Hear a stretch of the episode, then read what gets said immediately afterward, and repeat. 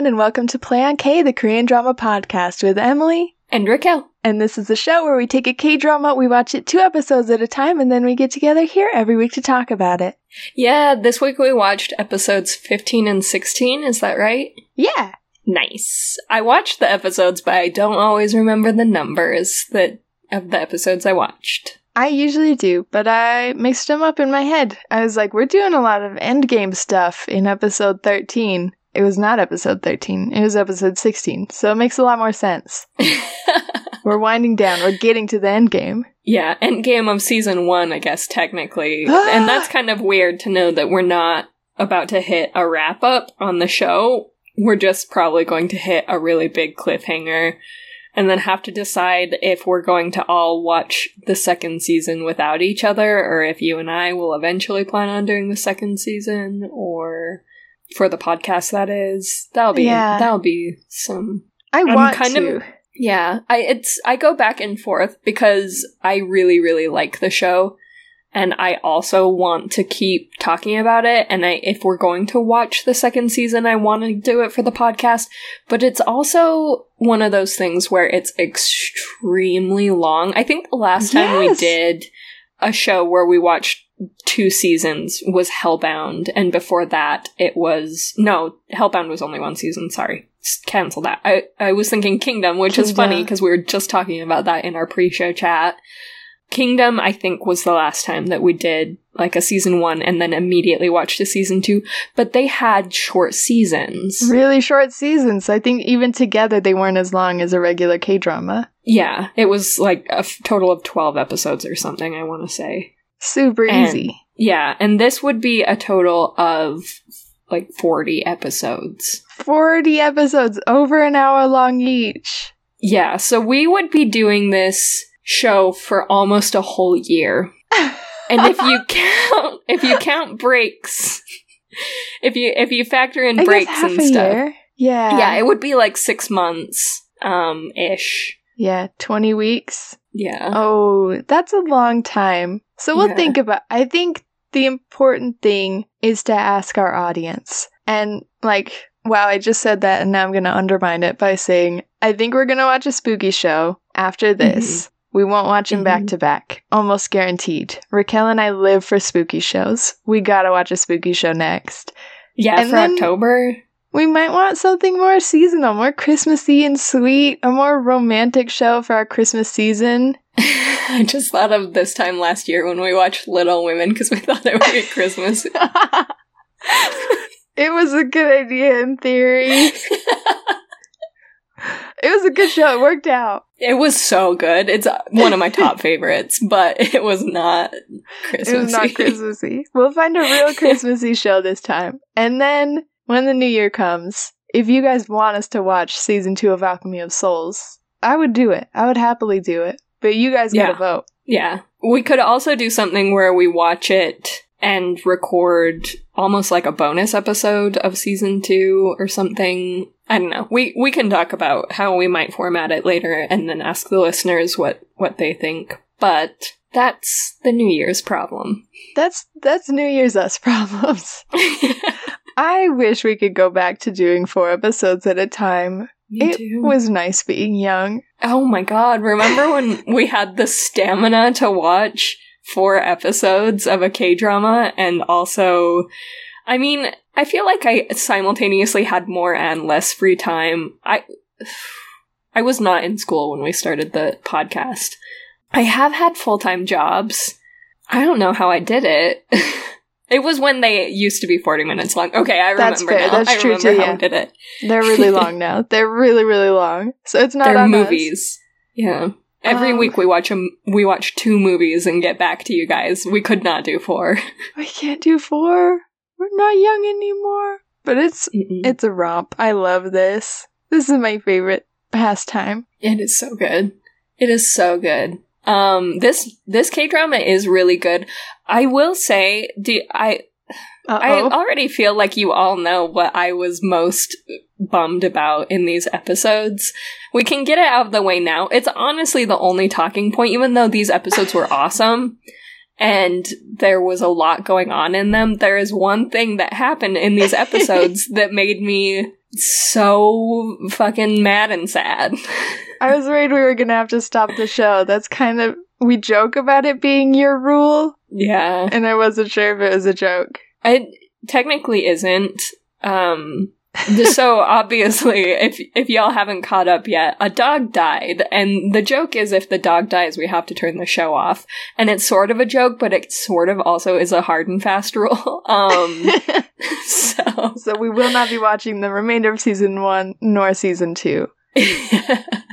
Sorry. The only thing that I will say that this show did that I almost never, ever, ever see in other shows is that they actually treated the dog's death as if it was a person dying. And there was pretty much across the board no one that was like, it's just a stupid dog. Why are you all so upset? Why are we doing keeping its body in the secret room, in the preservation room, in order to have burial service the next day? Like, they were doing the works for the dog. And I so rarely see that. I'm so used to seeing the dog sacrificed for some kind of darker, sadder storyline, or the dog sacrifices themselves and it's really beautiful and we're all devastated. This one felt really interesting because it was not necessarily a sacrifice so much as the dog doing what the magical dog spirit inside of it does, like the only thing it knows how to do. And then to mix that in, they also said, and it was a magical dog that deserves a full burial service and to be treated like a person. So that's kind of cool, I guess. I'm still so bummed about it, though. Oh, I wish they hadn't. I think we joked last week that it's insane that the dog just disappeared and we never saw him again. And then he came back just in time for them to kill him. And I was like, kind of wish he had just never brought him back, honestly. But he didn't die in the sword fight outside of the chamber, the king's chamber. And that's nice. I was really worried for him in that fight. And like you said, I feel like Master Lee really pulled through as a dog owner in this show. He really showed up and was like, this is my best boy, and I love this best boy. And that kind of makes it all a little tiny bit better. Yeah, and worse in a way, because that dog had an owner and a buddy and a life partner. I feel like it felt a natural part of Lady Jin's villain arc that she is on. Fuck her. I've lost all respect for her. She had a line where she says, "Is Junyowan just a storeroom for Songrim? Are you allowed to just take items out whenever you want?" Am I wrong for being under the impression that yes, that's exactly what it is? We all decide as a society, as a magic society, that we are going to store the most dangerous, most magical items in this world in this vault. Your family will be the guards, the sacred protectors of that vault. The stewards. And then whenever either the royalty or Songrim's leaders, whenever somebody needs one of those items, they make a request to the family, they go in the vault, they get it. I thought that was the system, but this lady's like, those are my things in my closet, and you're taking them from me. Those belong to my family exclusively. You only get to use them by our grace, our good grace, and you're thieves. And it's like, no, that isn't how it works, because that would give you an insane amount of power over the isn't the whole council and this weird union between like Songrim and Jinyowan, and all of these different magic societies, and they have this pact, this truce, and this council, these checks and balances, so that no one is necessarily more powerful than the other. And if you say that all of the magical artifacts that exist, all of the big bad, dangerous or useful or anything that has any kind of magic power belongs to the Jin family, and everyone just gets to use them because the Jin family is nice ladies.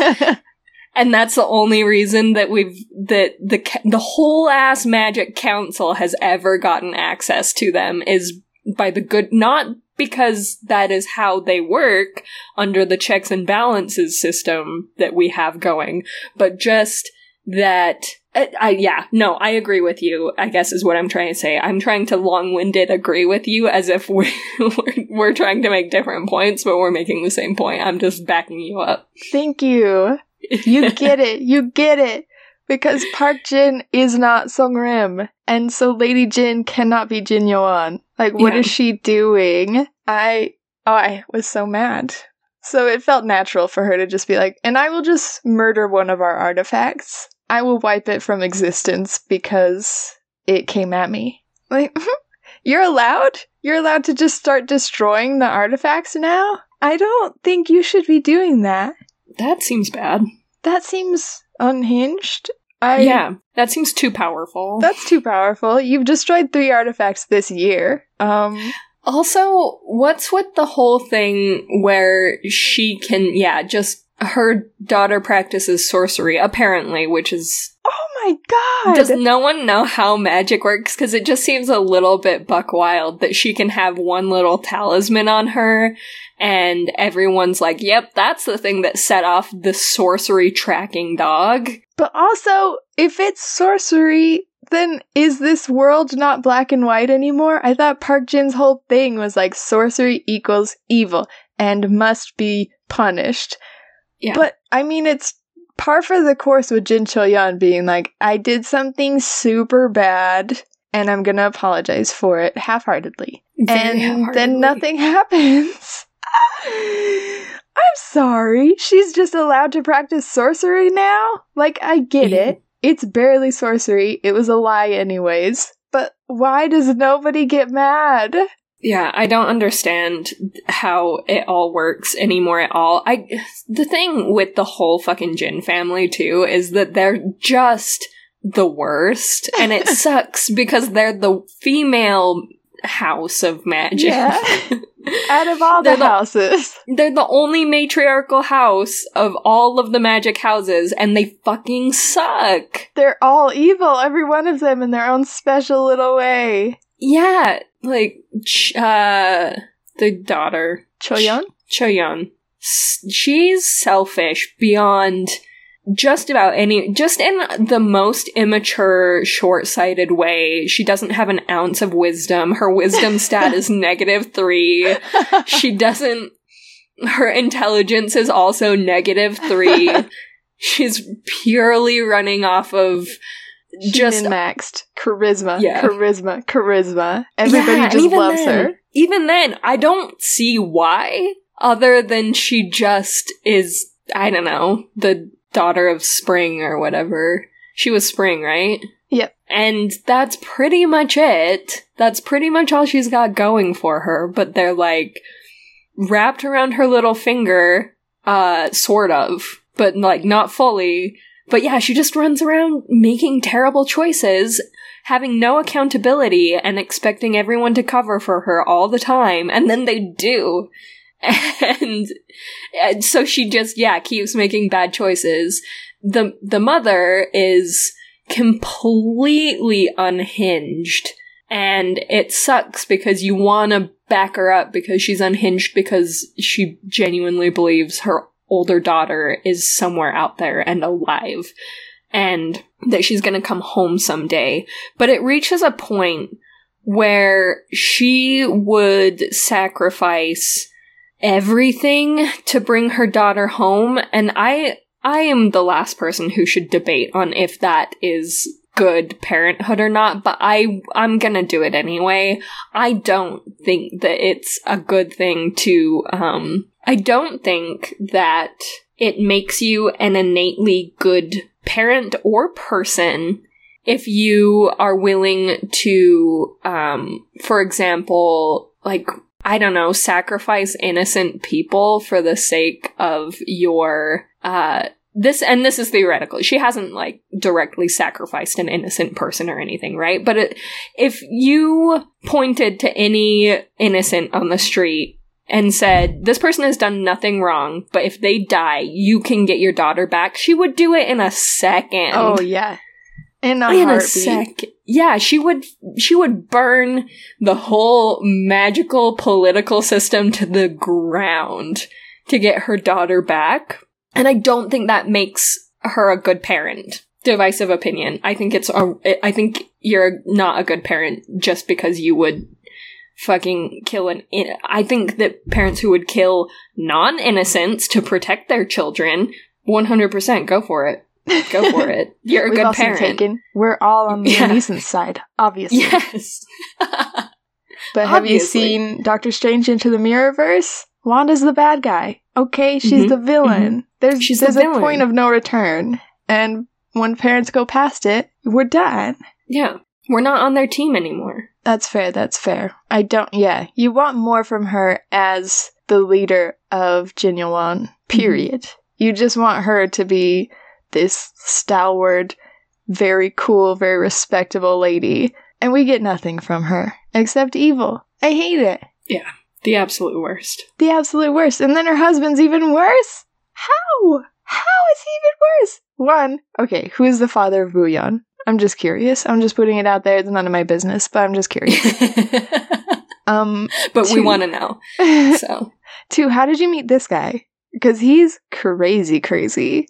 And yeah, now we know where Cho-young gets it, so.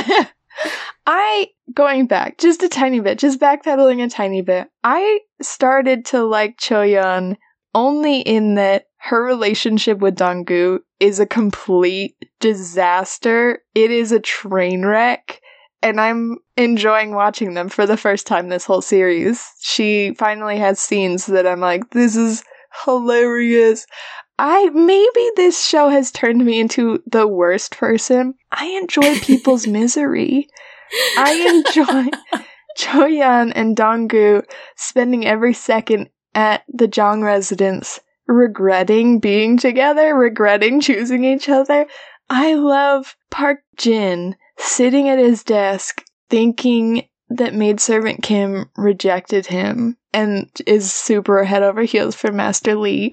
These are the parts that I enjoy the most. Yeah. I really, really love that too. I think my only thing is I wish that it didn't seem like Maid Kim straight up confessed to Park Jin. Because now I don't want necessarily... I wouldn't be super mad if she got a little bit hurt because I hate that she's Park Jin stan. But... But that's her only crime. Yeah, that's her only crime. Other than that, she's a good person who doesn't deserve to have a fucking idiot simping for her in the stupidest possible way. Yes. Yeah, for sure. But I love watching them all be miserable. It does feel good. It's bringing me joy. It's that Schadenfreude? Did I make up that German word? Almost certainly. I've never heard it. Thing where you take pleasure in other people's pain. It's the word that describes that. What's wrong with me? Our German fans are going to be so excited. Oh, or they're going to hate me because I'm so certain that I got that word wrong. I am like 100%. And I know that we have people in Germany, we have listeners in Germany that I am so grateful for every day. I think that's so fucking cool. It's so cool. And I just slap them in the face by not knowing what I was talking about, and I'm so sorry. Oh no. You describe the concept, so maybe one of them will reach out in their deepest kindness and tell us what the phrase is. And they can be like, no, this is very Googleable. You could have just Googled it. This is the word. Oh, please go easy on us. We're trying. Those moments, and then Jungkook's lines. Jungkook had two lines that took my breath away in these episodes, and those were my favorite moments. Those are my favorite moments, even above the misery moments. Episode 15, when he's talking to the Crown Prince, and he said, ignoring the people's fears or condemning their fears as foolishness is negligence. Oh my god. man of the people. I have not always been Team Jungkook, but with each passing day, he's finally starting to grow on me, and that was a big moment where I was like, see, he is going to be the next what's-his-face, the protector of magic or whatever. Gwonju? Is that the dog? Yeah, Gwonju is the dog. The dog spirit. Gwonju is the dog. It's Gyom. Something Gyom, I want to say. We're going to look in the notes. If you wrote it down, I'm going to be so impressed with you. It's in my episode 2 notes. Guigu is the dog. Mm. Gwonju is the magic leader. I thought it was... Now I'm confused. I thought it was like Guillaume something. I just wouldn't be surprised if we were talking about something different. Are you talking about what Jinmu is the assistant Gwonju and Janggong is the Gwonju? Sorry, no, yes, we are talking about something different, because, So Guillaume? Yes, I knew it was Guillaume something, or something Guillaume. And he was the one who, like, brought balance or whatever by putting it away, and now that it's resurfaced, that means that this person with the same star energy of the King's Star will come and restore that balance, and I'm finally kind of reaching the point where I feel like that is going to be Jungkook. I could not have imagined it. At the beginning of this series, the dude was not... He did not seem like anyone should put him in charge of anything, ever. Yeah! But he's had a total turnaround. He's found a moral compass, and he's holding on to it. It is not what the system wanted him to become. It's so much better. Mm-hmm, mm-hmm. They tried to crush him, and instead they created a hero. But they will continue to refuse to acknowledge that he's a good person, in almost certainly, because if they can't stick to their guns, that he should be crushed under the thumb of every policy they can throw at him, then they were wrong all along, and wouldn't that be difficult for them to admit? I mean, Park Jin clearly has some struggles with his ego and needing to have a lot of power over people. I feel like that showed a lot with Jungkook for sure, but now also with Donggu, where Donggu is like, I just want a girlfriend, maybe my first girlfriend ever. And Park Jin is like, what if you go throw yourself off a cliff? Never come back here. You're not my nephew. You're nothing. That's quite their response. He's like, you can come back. You can look me in the eye if you swear to never see her again. That is the most bullshit dramatic paper, little contract that I've ever seen in my life. And that was what you came up with? Of course that was Park Jin's idea. Yeah. Stupid. I think what's really, really wild to me about this show and about that particular dynamic is the fact that arranged marriages were obviously a thing in that there was an arranged marriage with Cheoyeon and Jungkook at one point, right? But also it definitely seemed like if either of them, if they both wanted it, it was going to go through, and if they didn't want it, no one was going to force them to go through with it, because it seems like arranged marriages are kind of a thing in spirit, but not the same way that they were in history, right? Where in history it was like, oh yeah, you're getting married to this person for this political alliance or whatever. In the show, I guess I was sort of just under the impression that, yes, there is some political gain with arranged marriages, but at the end of the day, they're all families in what is not necessarily a democratic system, but it's like equal power system, and the arranged marriages aren't going to necessarily make them more or less powerful necessarily. Yeah, and that even seems to be just coming from the Jin side, where mm-hmm. Lady Jin was like, my daughter should marry someone more powerful, like the crown prince, which I feel like at that point she was just being an asshole, because obviously Donggu is going to be the leader of Songrim someday. Like, that's pretty darn powerful. I don't know what else you need. You're just being petty. Mm-hmm. But I didn't really understand Park Jin's side. Is there some sort of chaste promise for the leader of Songrim? That is the part that I'm like, they've never hinted at that, but I feel like he just seems against Dangu being in any relationship ever. To me, it also just felt petty, where he was mad because Lady Jin was mad, and so he threw that back at Dangu, and he couldn't change his mind after that. He could never possibly take in new evidence and change his mind about something. It's very classic Park Jin to try and push people into a corner and then be surprised when they bite his hand. Very like, if you tell them to break up and never see each other again, they're just going to double down on being together. If you talked to two adults in their first relationship as if they're adults and treated it, I don't know, with respect and be like, I don't know, go date, like have fun. Maybe talk to them a little bit about not rushing into things. They're very like, on our first date, we promised to love each other forever. And like, that's too much. Someone needs to tell them that's too much. Someone needs to talk to them. But talk to them like Maid Kim talks to them. Like an adult talking to two adults. Yeah. I don't get it. It's so dumb. It's so stupid. The way... And yeah, I guess I just don't understand the marriage system that they've set up, where it seems simultaneously marriages of convenience and marriages of love at all times. And, like, if we have political marriages, this would be one of the most powerful ones ever, but everybody's like, this is worst case scenario. We really hate this. Yeah, because everyone's feelings got hurt by someone at some point very recently, and they can't possibly see it as a politically advantageous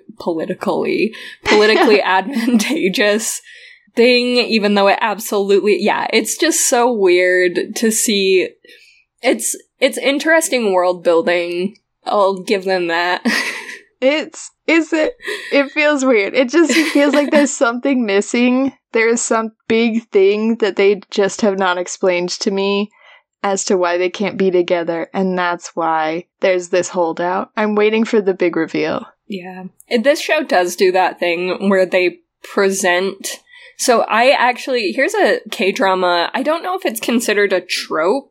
I feel like it is, or maybe trope adjacent. It's a very specific K-drama structure that I almost exclusively see used in K-dramas, which is why I'm referring to it as such, where they will do this thing where through the writing, they will set up this big cliffhanger, and then they will immediately present additional information. It's not even like it gets resolved as soon as, you know, you go into the next episode, or the imaginary commercial break is over or whatever.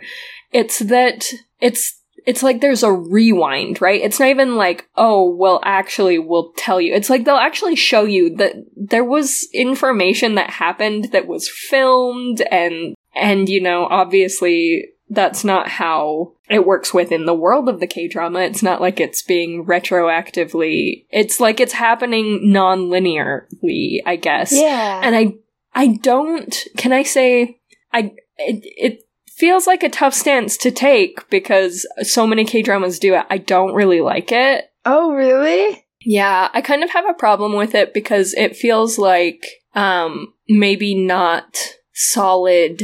storytelling, in that it's the primary sole design is just to subvert expectation, which is to say, not even subvert expectation. It's to set up one expectation, play through that expectation, and then say, why would you ever suspect that this other thing happened way before that thing happened? Like, oh yeah, Mudok is being accused of murder, but rewind. Actually, she had a conversation with Cheo-yeon right before this. So, no biggie, there's a witness. No, and so you and I railed on how there, like, had to be a witness, and this shouldn't be a big deal, and they're making it weird.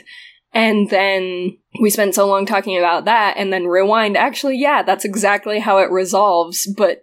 kind of known. In a way Yeah, kind of in a way that we've already critiqued it. There was no way we could have known. And then it's like they're telling us how to feel and then being like, ah, you shouldn't have felt that way. Oh, really? I like it. I guess I just like being told how to feel, maybe. And then I feel really smart when we make all these theories and we go on all these rants. Like, sometimes I feel smart. Sometimes I feel like a goddamn idiot.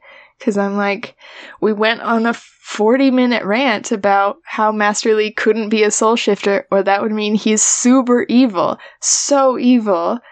And then it was not that at all. And we couldn't have possibly guessed what had happened. But I kind of like it. I feel like it puts the drama in K-drama. It just... that feels like the fun of it. The price you pay is just being like, we're here for the ride. We're not here to win. We're not here to learn anything or feel smarter or ever get a single prediction correct. We're just here for the ride. And I like it. Yeah, I am exhausting, and I love doing pattern detection, and I think that's one of the one superpowers that my brain has is that sure. You're so good at it. Yeah, I like that. I like that feeling of feeling like I've been given all of the puzzle pieces, and they're there, and it will take skill to put them together, and that is very, maybe self-centered of me, where I'm like, I want it to serve me in this way where I get to feel cool and good at something. And it's like, okay, but it's not for you. It's just like a fun story. Chill out just a little bit. You don't have to know.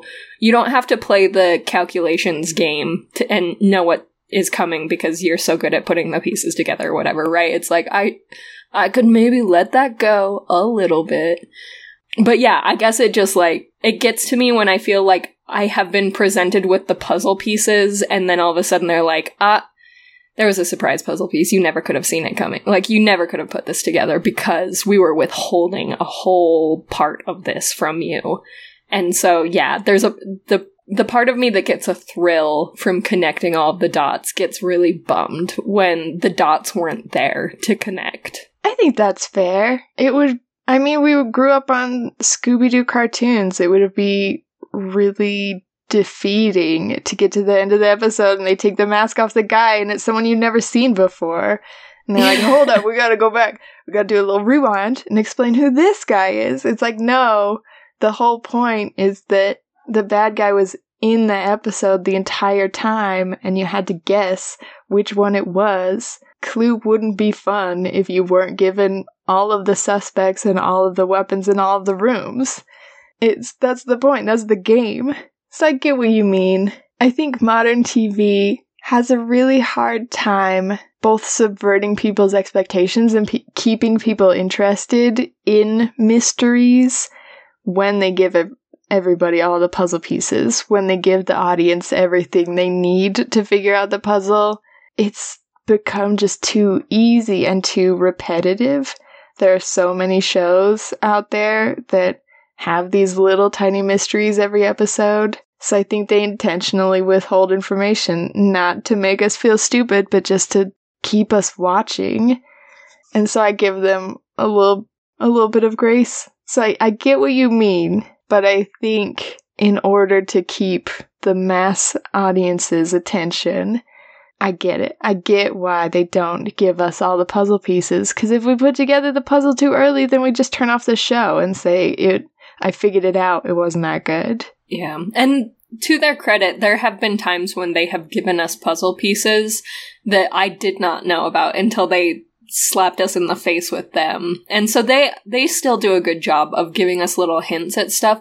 Like, do you remember when you and I railed about how could Booyan or Mudok possibly open the vault? Uh-huh. That's insane. And then 3 or 4 episodes later, they were like, because she's Booyan. The body, the blood is Booyan. You're so welcome. Yeah, wild. That's so cool. Yeah. Speaking of which, Soyi is... I'm guessing that the blood that they gave her, the parasite worm thing that they put in her, actually isn't working because did the vault open because of her? Or it opened because Mudok is Booyan, right? I think that's the question. We don't know if Booyeon has the magic blood, or I guess we know she has it. I don't think we have that guarantee that it is working. Or did Booyeon open it by herself? We don't know. We don't know. And that's the little cliffhanger there. Yeah, okay. That's interesting, because, yeah, we don't know how long Soyee will be able to keep it up if it was because Booyeon was there. Mm-hmm. And I don't know what that look from Lady Jin was at Mudok, if she was just like, that's the girl that was in my daughter's room, GTFO. Or if it was a little bit of like, this girl's starting to spook me out. What is she doing here? It felt like the latter, but I might be just overthinking it. Yeah, I would have a lot more respect for Lady Jin if she could figure this out. If she was the one that sussed this out, where she was like, listen, all of the evidence is pointing at this, at Soyee, but there's something about this other girl that I can't shake this.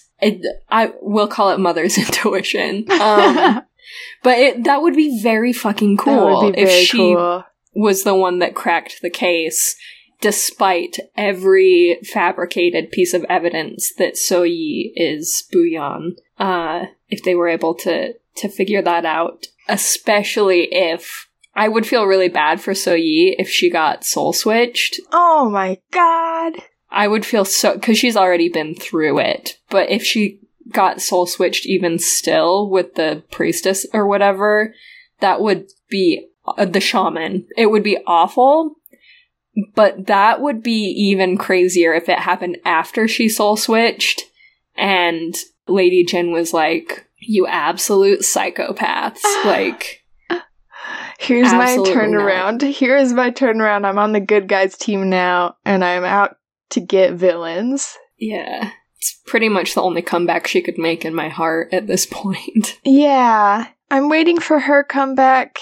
I'm real excited for the real queen's comeback. I have never wanted anything so badly in my life than I did seeing Shaman Che's body in that cell, with knowing the queen was inside of it. I think we don't know anything about the queen. I just love the crown prince, and I want his mom back.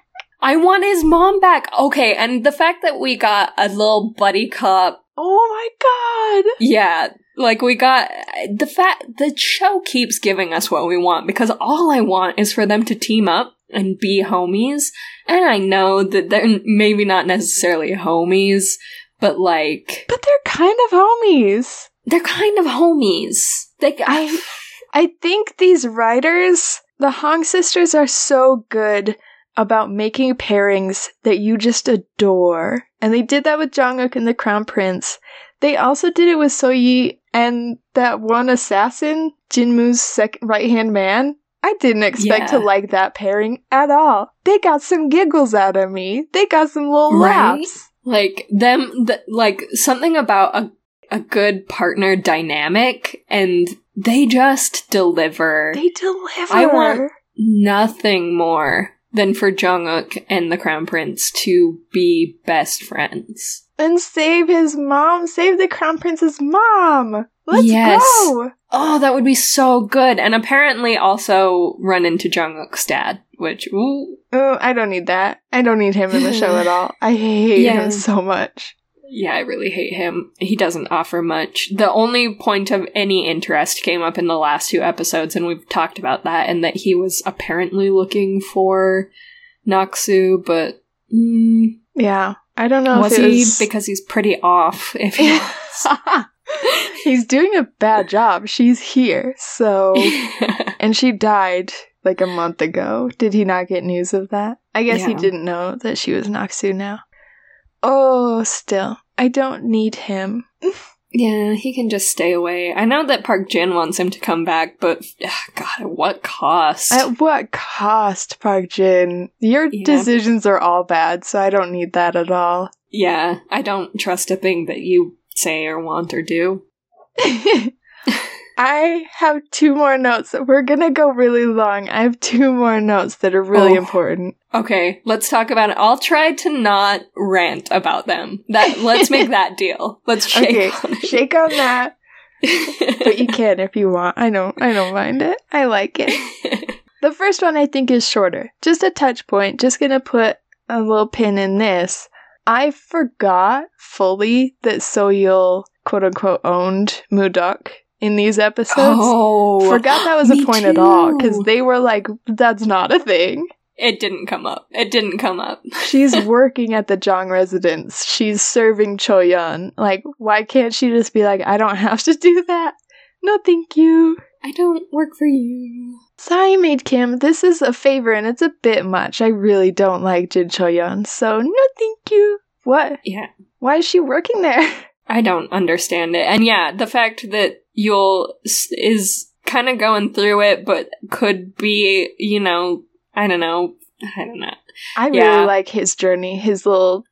they keep explaining it to us. Maybe that's why I like it so much. His inner conflicts that are outer conflicts because of Jungkook explaining all of them. I really like it. Yeah, I like that we don't know what's going on in that dude's head, but all of his best friends do, and that's kind of nice. That's really nice. Yeah. I also like that Jungkook now knows that Yul knows. So Yul knows. Ah, it's so good. Yeah. Yeah, I really like that because it was a little bit too messy to have them both playing the I know he knows and he knows I know and I know he knows I know and I know and I guess that this is that, but I guess I just like that it's not just Soyul doing the I know everything about everyone knowing alone. Yeah, having to harbor all of this alone. Mm-hmm. I want Jungkook to talk to Soyul when they're both awake. I think that'd be for the best. That would be good if they could level and kind of come to terms with the fact that they're in love with the same person. And that she's a soul shifter. Yeah. We'll see. Last point. Jungkook's other quote that I gasped. I clutched my pearls. I was shook. When he gave Naksu her sword and said, if you ever draw this sword, promise me that I'm the first one you kill. Jungkook, my boy. It's such a good line. I mean, it's him admitting I'm putting everything on the line here. And you thought you were putting everything on the line all this time, but you haven't been alone in that. And you should probably just kill me if you decide to draw this.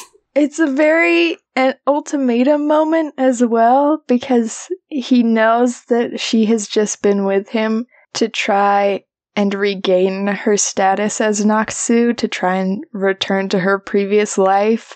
And they've had the discussion at least twice now where she's like, Naksu is the most important thing to me, and life is way more important than love. And he has said, no. What is life without love? We gotta prioritize each other. We gotta live for one another. And this was him telling her, like, you gotta choose. If you become Naksu again, I cannot stand by you, and it will kill me. And so if you draw this sword, just know that I should be the first to die. Oh shit, Jungkook. What the fuck? It's so good. It's so romantic and so sad. Yeah. It was very, very good. I like who he is becoming. I will say, though, the kind of skeptic in me, or the person who wants to be sure we have all of our bases covered, all of our T's crossed, all of our I's dotted, was really grateful for the little clarifying rant that Mudok gave when he tried to be like, just love me, right at the top of episode... 16. When he was trying to play the just do what you said you are feeling and love me till you die. And she was like, really, how does that work? How does that work in the situation that I'm in? How does that work for you and me? How does that play out if I do that? Because you're not doing that. You're not in any situation. You're gonna get married next month to some rando. Yeah. What happens to me then? I've literally already been sold off to another guy. Ma'am. So...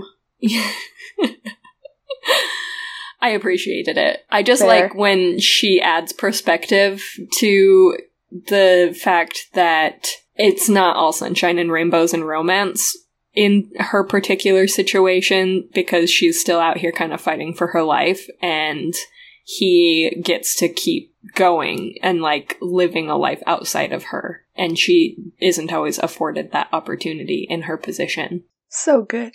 Oh, this show's so good. It's a very good show. I'm excited to watch more. I'm excited to rant more. Oh, we don't have to turn the show off just because the dog died. Yay! Because they gave him a proper burial. Take notes, people. Respect. Treat him right. Treat him right. Should we speed run our outro? Yeah, just a quick little, if you have thoughts, reach out to us at playonkpodcast@gmail.com. Or we are on Instagram at playonkpodcast, on Twitter at playonk, or on TikTok at playonk_emily. Yeah, we have our website, playonk.com, where you can find episodes, sign up for newsletters, check out our affiliate links, and yeah, that's all at playonk.com. We have a Patreon, which you can find the link to on our website, or you can go directly to patreon.com/playonk to unlock all of our bonus content and support the show. Yeah, otherwise, if you have time instead of money, you could rate, review, and subscribe. Give us those good 5 stars, maybe on iTunes. It just really helps us out. It helps other K-drama podcast listeners find us. Thanks as always for listening. We will see you next week for episodes 17 and 18 of Alchemy of Souls. Yeah, K-bye. K-bye. Bye-bye.